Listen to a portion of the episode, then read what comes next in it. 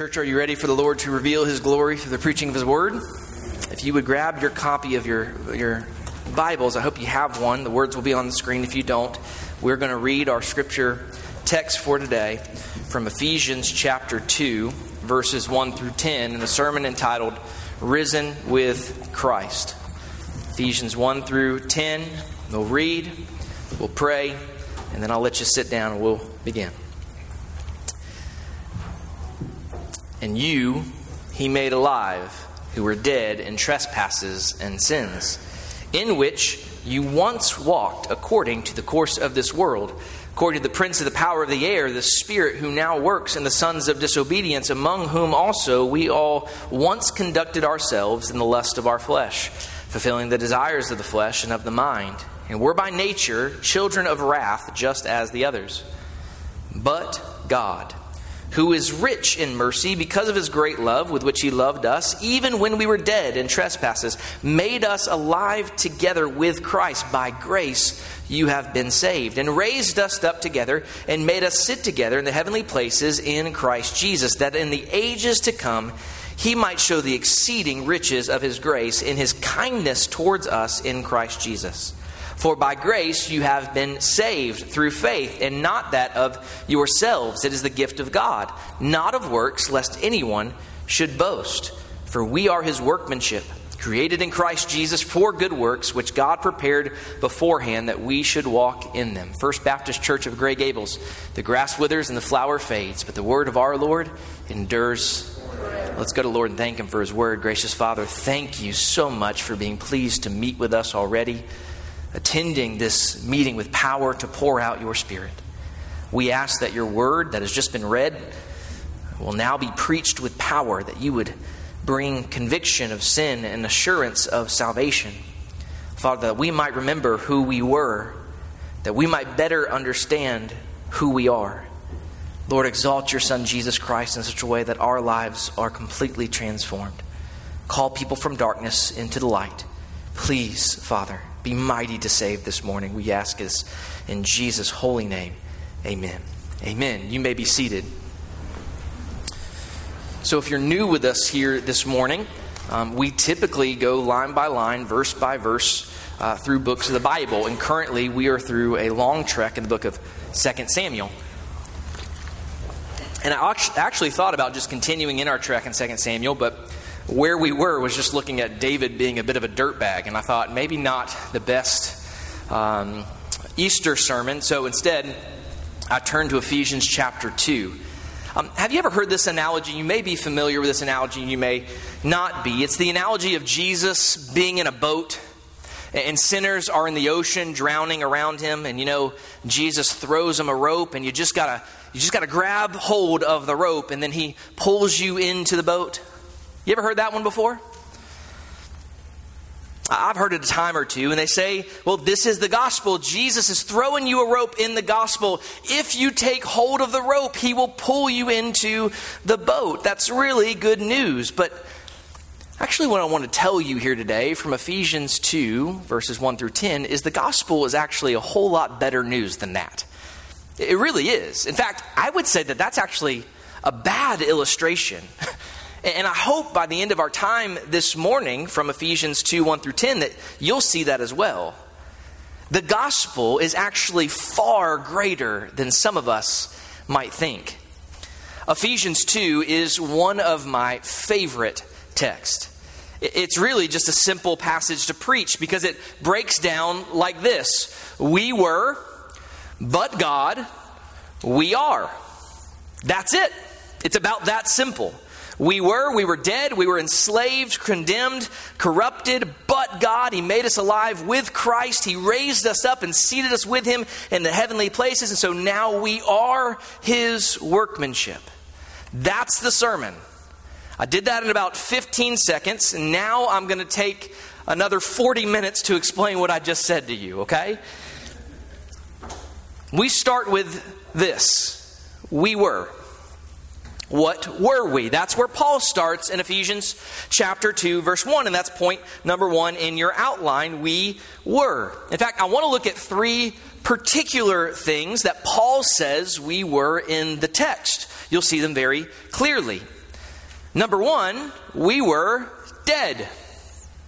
We were dead. That's what he says, isn't it? It's how he kicks off Ephesians chapter 2 in verse 1, where he says, And you he made alive who were dead in trespasses and sins. By dead, Paul means not alive. Yes, that's what they pay me for, right? Uh, that's, that's grade A exposition. You won't find that type of work anywhere else here today. But think about it. That's what he means. He means dead. Dead how? Because the Ephesians, they were obviously alive when he wrote this. They were alive even before they heard the gospel. They were alive physically.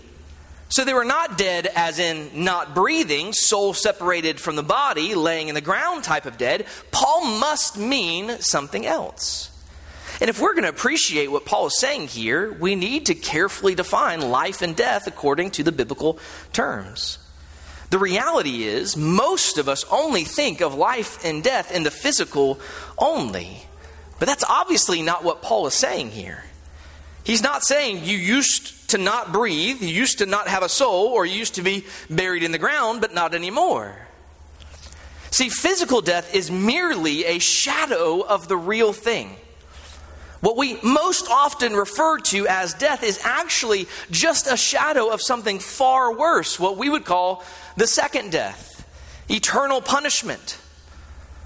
That's a great place to begin with a Resurrection Sunday sermon, right? Bet you weren't expecting that this morning. But that's exactly where Paul was pointing to here in this passage. Listen, it's not pretty.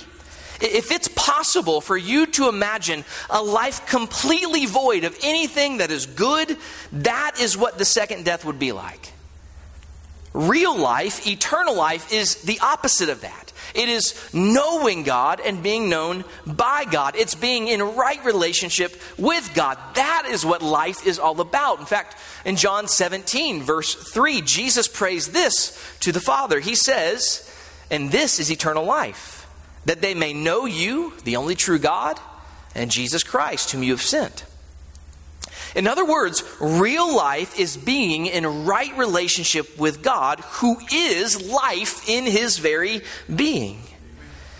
Death is the absence of that life, the absence of knowing the love and friendship of God. So, according to Paul, we were once dead like that, not knowing God he means that our sins have caused us to be separated from that which is the source of life, that, that we did not know God's love and joy towards us because instead what we were doing is actually storing up His wrath toward us. So we were physically alive, yes, but we did not know God as God, and therefore we lacked the most basic, fundamental feature of really being alive. To know and to be known by him. We were exiled, cut off, having no hope, and without God. We were all dead at one time. And friends, if you've never heard any of this before, if you had no idea that you were dead, I appeal to you to please pay very close attention to what I'm about to say because I promise you the best part is about to come.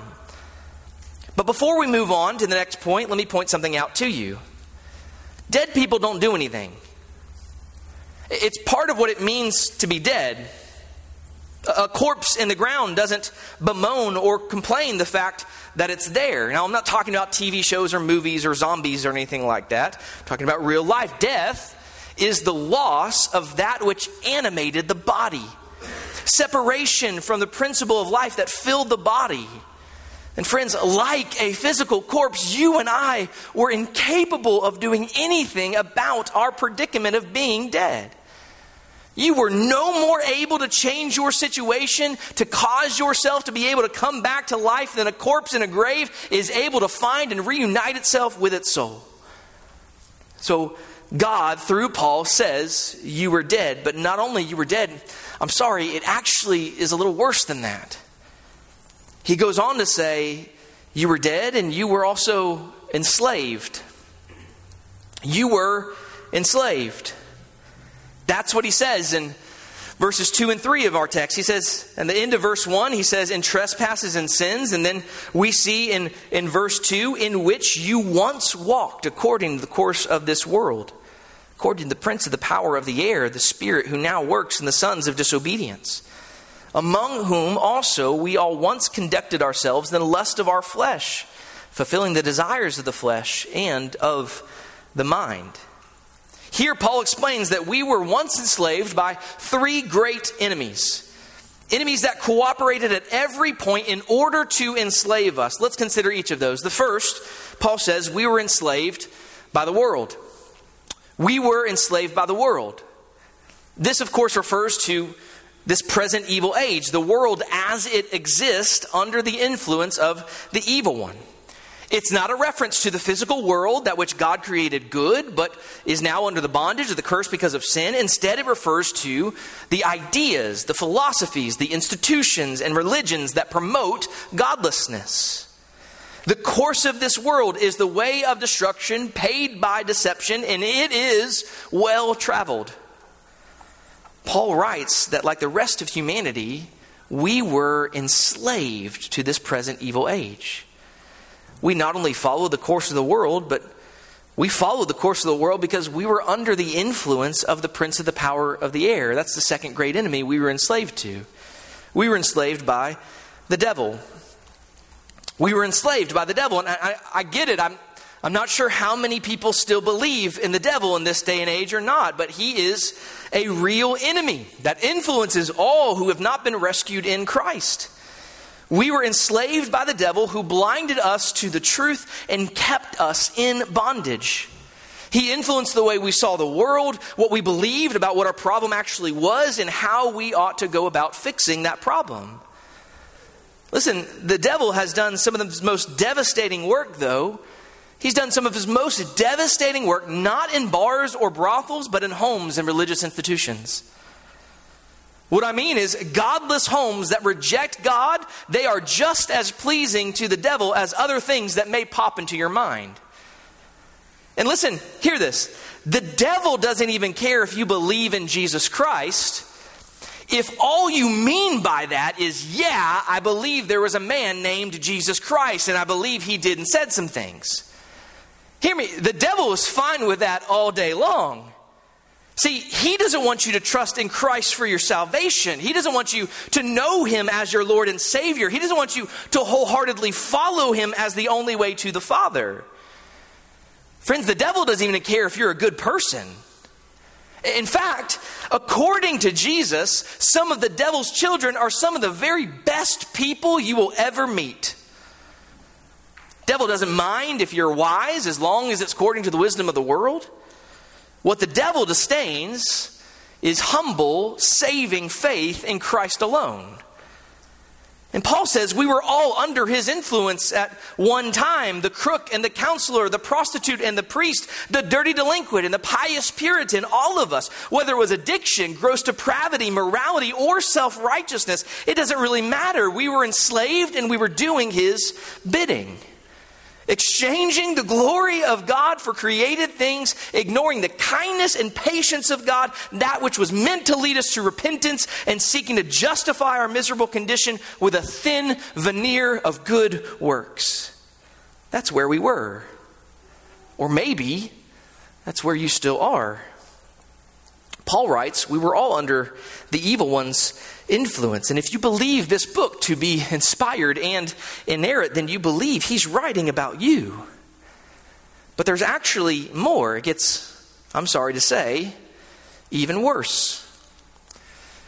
We were enslaved to the passions of our flesh, carrying out the desires of the body and mind. We see this all around us today. Not just enslaved by the world or the devil, but enslaved by our flesh. We want what isn't ours, and we despise what we have been given. We're driven by passions to satisfy desires that are unholy and destructive. If you have been alive for more than a day, you can relate to that. We were bent in on ourselves in a way that made us made it impossible for us to see what God was offering us in himself. We were like a hunchback that was just stuck looking at his own navel, thinking that this is all there is, and picking the lint out of it to feast upon it. Is that gross? All right. Illustration still works then. Listen, it wasn't just the desires of the body either, it was the desires of the mind. Not just the passions of the flesh, but the mind is darkened. The mind is futile. We were deceived, and so we were. Or you still are.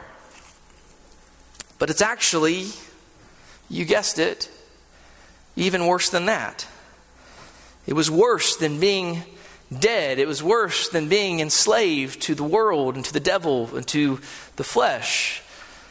The reality is, Paul goes on to say that we were condemned. We were condemned. Look at what he says in verse 3 of our text. As he closes that passage, he says, And were by nature children of wrath, just as the others. It was our nature. That is our natural disposition and condition. We were born sinners under divine wrath. We were born as children of disobedience. We all came from our mother's wombs ready to do the will of the prince of the power of the air. We were condemned through the start. You see, the Bible explains this very clearly that, that Adam was the head of humanity from the beginning, that his sin was actually our sin, that, that through him death entered the world and death went to all men. He was our head. His transgression, his covenant breaking act of disobeying God's prohibition against eating from the tree of knowledge of good and evil was an act of treason that affected every ounce of humanity. So all of Adam's children were born dead to sin, enslaved to sin, and condemned. And now listen, this makes a lot of us squirm in our seats, and I get that. But, but hear me, friends, I'm, I'm just preaching what what the Bible says, what Paul has written in Ephesians 2. Think about it like this We were children who built cardboard houses on a train track. And we lived in them as the train was barreling down the track. Not one of us looked up. Not one of us sounded an alarm. Why? Paul says, because we were dead. We were blind. We were condemned. We were too busy digging our own graves, piling up the dirt that would soon bury us. We were, according to Paul, elsewhere, storing up wrath for ourselves on the day of wrath where God's judgment will be revealed. With every good gift we took from God, every good gift we used to satisfy the passions of our flesh and refuse to give God thanks. Every time we refuse to love God with all our heart, mind, soul, and strength, the whole time thinking we are very justified for doing it because we're actually not that bad compared to others. And the whole time, all we're doing is just making deposits, weekly deposits in God's wrath. That's where we were. Or, that's what you still are. Now, you have to be thinking in your mind, this is the most depressing Easter sermon I've ever heard, right? Easter is supposed to be a celebration, and it is, friends, but, but this is why I start there. It's because Paul starts there. But you know why Paul starts there? Because he wanted the Ephesians and us to read it, and because the Spirit is at work within us when we read the Word, we actually know that that's true. We, look at our lives and we say, Yeah, I can actually see how I was dead. I can actually see how I followed the course of this world. I can see how I was under the influence of the evil one. I can see how I was constantly feeding the passions of my flesh and the futility of my mind. I can see that. And so, of course, I'm under his wrath. If there is a God and he is just, how could I not be under his wrath? So I read that and I say, yes, it's true. Then I read, but God. Amen. And all of a sudden, those two words are the most beautiful words I've ever read anywhere, ever. I will tell you right now, if you've heard the other things I've said about being dead in your sin, enslaved to the world, the devil, and your flesh, about being condemned, and you think, I don't know about all that, I don't really like that stuff, but I really like that but God part. Friends, you've never heard the but God part. You haven't. Until you understand what you were, you can't possibly understand what God has done. So, what has God done? But God, what? He made us alive with Christ. actually raised us with him in Christ's resurrection. We were raised with him in the heavenly places. Now, all of a sudden, that is gloriously beautiful. But God saved us, and Paul actually goes on to say when, why, and how right here in the text. We start with when. When did God save us?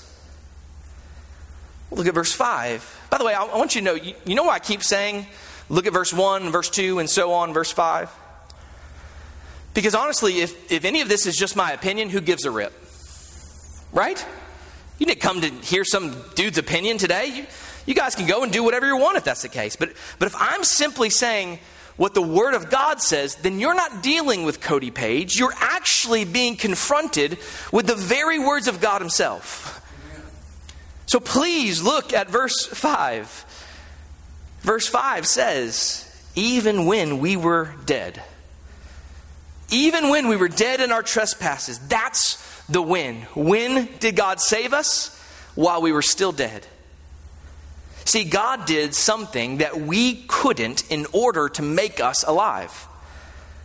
By the way, not, not after we just became a little bit alive, not after we stopped following the course of this world or freed ourselves from the prince of the power of the air or freed ourselves from being children of disobedience.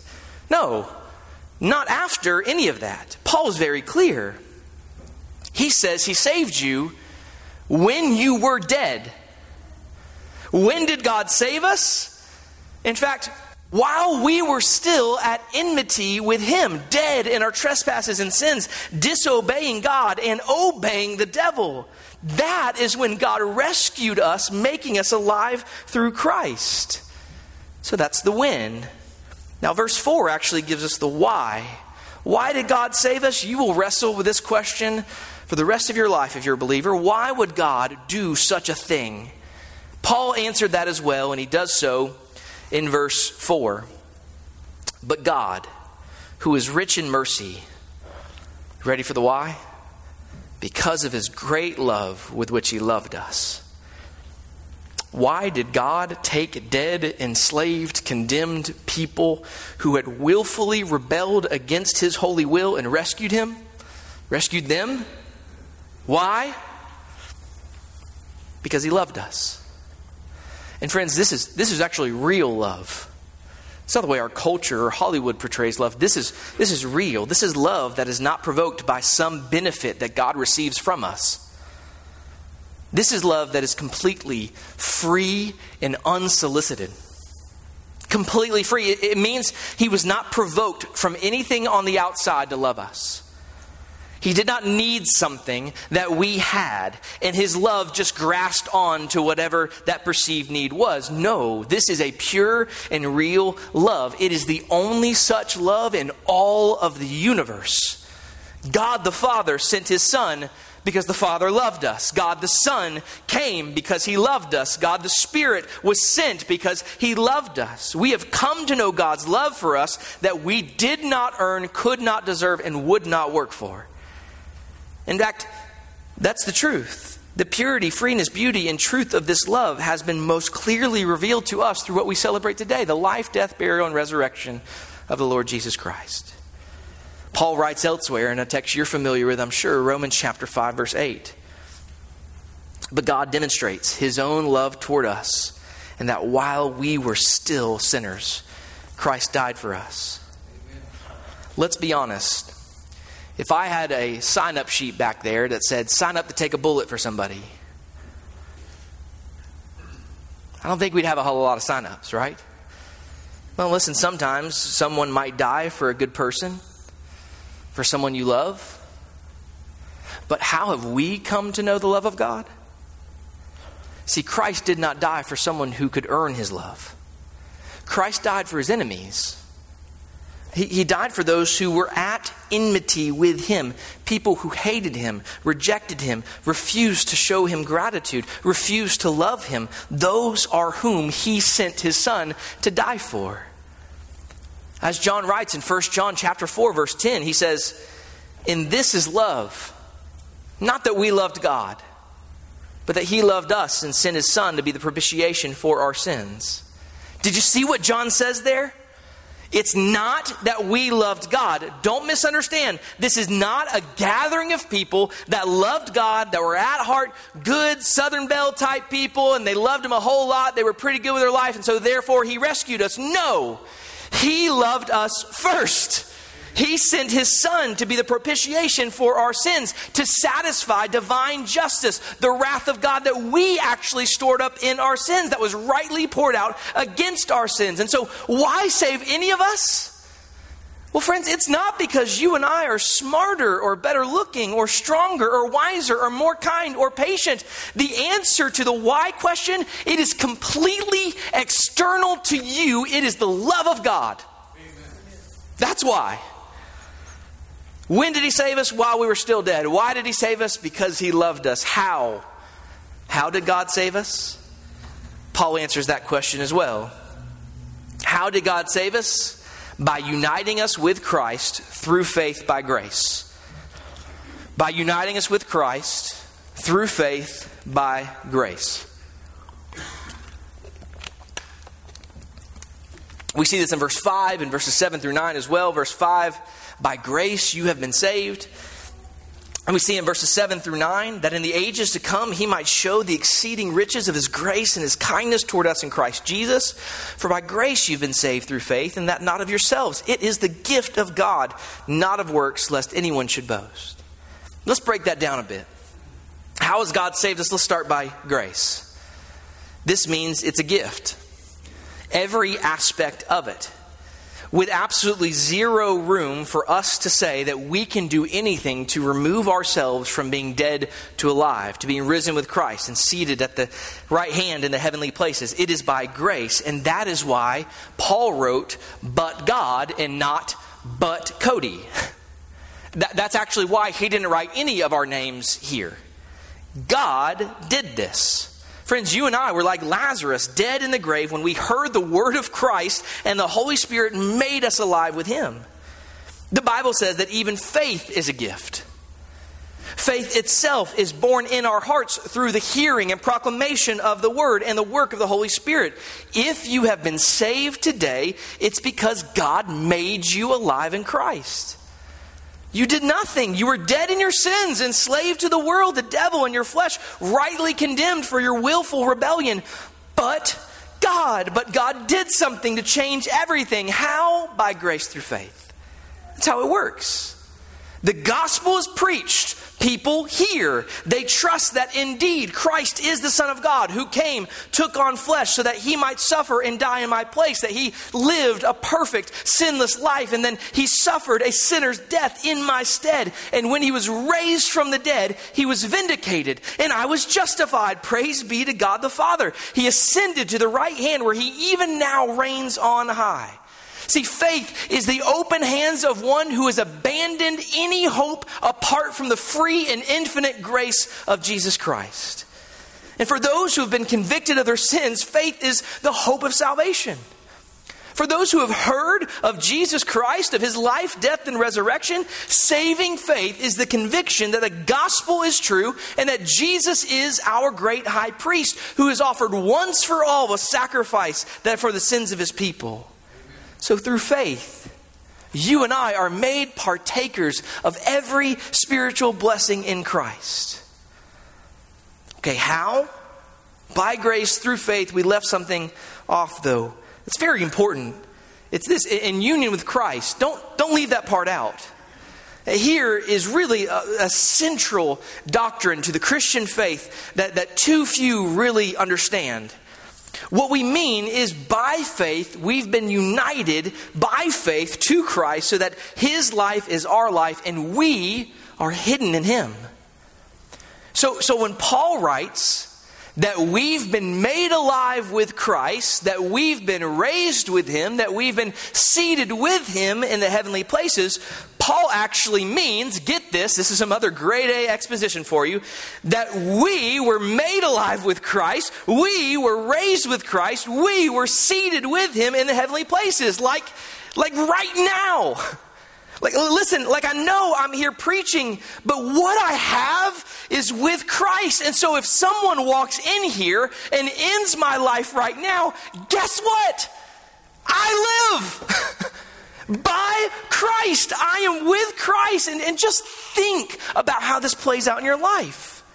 We are made alive with Christ. You know who that's good news for? That is really stinking good news for someone who used to be dead. We were dead, but Christ died for us so that we might live with him. Calvin once wrote this, he, meaning Paul, he meaning Paul, he says, He does not mean simply that they were in danger of death, but he declares that it was a real and present death under which they labored. As spiritual death is nothing else than the alienation of the soul from God. We are all born as dead men, and we live as dead men until we are made partakers of the life of Christ. Or, as Paul put it, even better in Galatians chapter 2, verse 20, where he says, I have been crucified with Christ. So it's no longer I who live united with Christ, but Christ lives in me. In the life which I now live, I live in the flesh. I live by faith in the Son of God who loved me and gave himself for me. So now we have life with Christ, but we've also been raised with Christ. The fact that we've been raised with Christ, you know who that's good news for? That's really stinking good news for people who used to be condemned. Follow this closely. Paul says in Romans chapter 6 verse 4, Christ was raised from the dead by the glory of the Father. That, that's critical. Jesus Christ was raised from the dead by the glory of the Father. That is, Jesus' resurrection was his vindication for our justification. Jesus lived a sinless life so that the grave could not hold him. His death was his ultimate act of obedience, and his resurrection was the vindication of his perfect life and the confirmation of his perfect sacrifice. That's why Paul writes that Jesus in Romans chapter 4 verse 24 was delivered up because of our offenses and was raised because of our justification. That now, for those who have been united to Christ by faith, according to Romans 8, verse 1, now there is therefore now no condemnation for those who are in Christ Jesus. If, if you know that you were once a child of wrath, then you understand what that means that you were approaching a judgment day that would ultimately have ended with you being separated from everything that is good in this life. Then you being told that is no longer the case, and now there is no condemnation because you were raised with Christ so that you are no longer susceptible to death. You no longer even have to worry about sin because you actually died to the law. When Christ died, you died. When Christ was raised, you were raised. When Christ ascended, ascended to the right hand of the Father, you went with him and seated there with him. That is union with Christ, and it's gloriously beautiful, isn't it? He seated us with Christ. Verse 6 He made us sit together in the heavenly places in Christ Jesus. Just, just ponder that for a second. Paul has already wrote to the Ephesians back in chapter 1 these words he says, Do not cease to give thanks for you, making mention of you in my prayers, that the God of our Lord Jesus Christ, the Father of glory, may give to you the spirit of wisdom and revelation and the knowledge of him, the eyes of your understanding being enlightened, that you may know. Know what? What is the hope of his calling? What are the riches of the glory of his inheritance in the saints? And what is the exceeding greatness of his power toward us who believe? So we hear that word power and we think, power? Great! That's what I want to work in my life. And Paul says, that's exactly what's at work in your life. It's the very same power that raised Jesus Christ from the dead. Well, well, where did Jesus go? Paul goes on to say in verse 20, which he worked in Christ when he raised him from the dead and seated him at his right hand in the heavenly places, far above all principality and power and might and dominion and every name that is named. Okay, so that's where Christ was seated. He is seated above all principality and power. He's above every name. And Paul writes that in chapter 1. And then what does he say a few verses later in chapter 2? He says, Guess what? That's where you are too. You used to be enslaved by the devil. You used to follow the course of the world. You used to be enslaved by the passions of your flesh. But now you're actually seated with Christ in the heavenly places. So you think, man, if, if that's the power that I've gotten work in me, then we got to go do some miracles up in this thing, right? I want to exercise some power. Let me get some power going. Okay, fine. I, I agree. Amen. We'll get together afterwards. We'll talk through that a little more. But just remember what the power of Christ actually looked like. You know what it looked like? It looked like obedience to the will of the Father. So before you go trying to raise people from the dead and ex- exercising all kinds of miracles, maybe we should just obey. That's the power that's at work in us when we're seated in the heavenly places. He did not open his mouth, Jesus didn't, when he was taken to suffer for our sins. He loved us enough to lay down his life for us. You want to exercise resurrection power? Let's start there.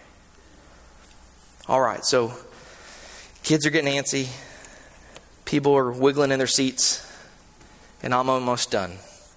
Welcome to First Baptist Church of Grey Gables. Um, we were dead, enslaved, and condemned, but God made us alive together with Christ, raised up in Him. He seated us with Him in the heavenly places by grace through faith. And now we are. What are we?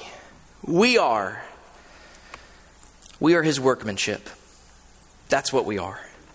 We are His workmanship. Do you have any idea what that means? Notice, by the way, Paul uses the plural there. We are his workmanship. Paul's reference here is to the church. In fact, he's going to actually go on and say that in, in, Ephesians chapter 3, where he says, And to make all see what is the fellowship of the mystery, which from the beginning of the ages has been hidden in God, who created all things through Jesus Christ, to the intent that now the manifold wisdom of God might be made known by the church to the principalities and powers in the heavenly places. This is really funny because you kind of get this picture from that verse of these heavenly beings and, and everyone looking at what God has done in the church through Christ, redeeming all these sinners, bringing together. And all we see is a whole lot of mess, right? like the more we know about how much we struggle with sin and our neighbors struggle with sin, we're just like, what a mess this all is. But, but get this we say it's a mess, and the heavenly beings are actually looking down and saying, whoa that's beautiful. God is just and the justifier of sinners. They are in awe because we are his workmanship. All of who have been made alive with Christ, raised with him, and seated with him in heavenly places. We are his new creation. Friends, that's what Resurrection Sunday is all about. When Christ raised from the dead, that new creation broke into this present evil age.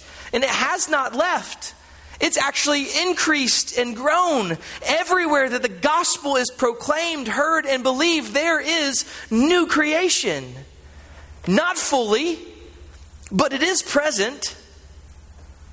And friends, isn't that beautiful? You want to celebrate this morning? Let's celebrate what he's doing in our midst.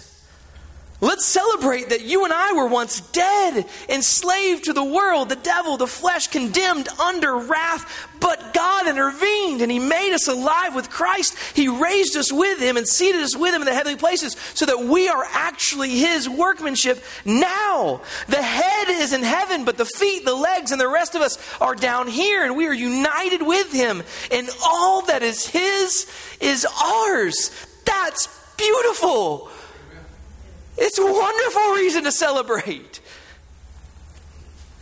So it's time for chocolate bunnies and Easter eggs. How that relates, I'm not sure, but I'll be doing them too. But hear me. Friends, we go back to our opening illustration. It's not good news if Jesus is in the boat and he throws me a rope. You know why? Because I didn't want a rope. Had no interest in a rope. I was dead at the bottom of the water with the moss completely surrounding my face. But Jesus dove in and he took my place, and then he took me, breathed life into me, and brought me into the boat. He gave me life when I had chosen death. He set me free when I was gladly enslaved. He took away God's wrath and the condemnation I rightly deserved when I was busy storing it up for myself. Happy Resurrection Day. Would you stand as we close this morning?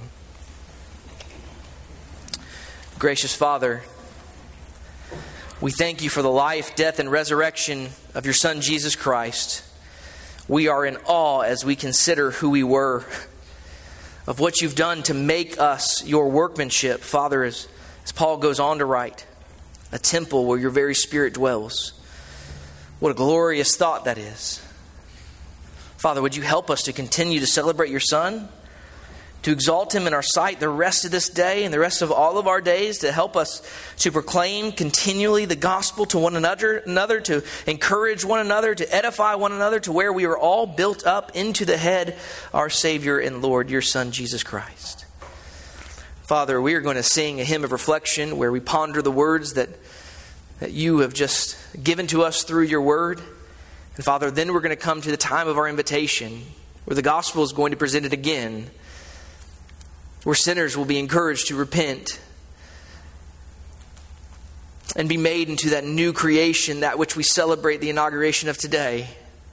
Father, we ask that even now, as we dwell on these words, that you would work in the hearts of those who are here who do not believe. Father, that they would see themselves as the Bible portrays them as dead and enslaved and condemned, but they would hear some of the two most beautiful words in the scriptures, but God.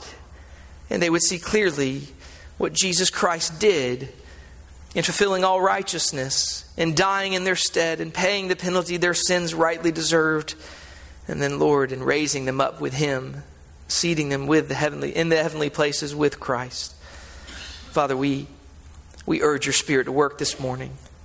We work mightily in the hearts of, Lord, the believers and unbelievers, so that you would be presented with all glory because you're worthy.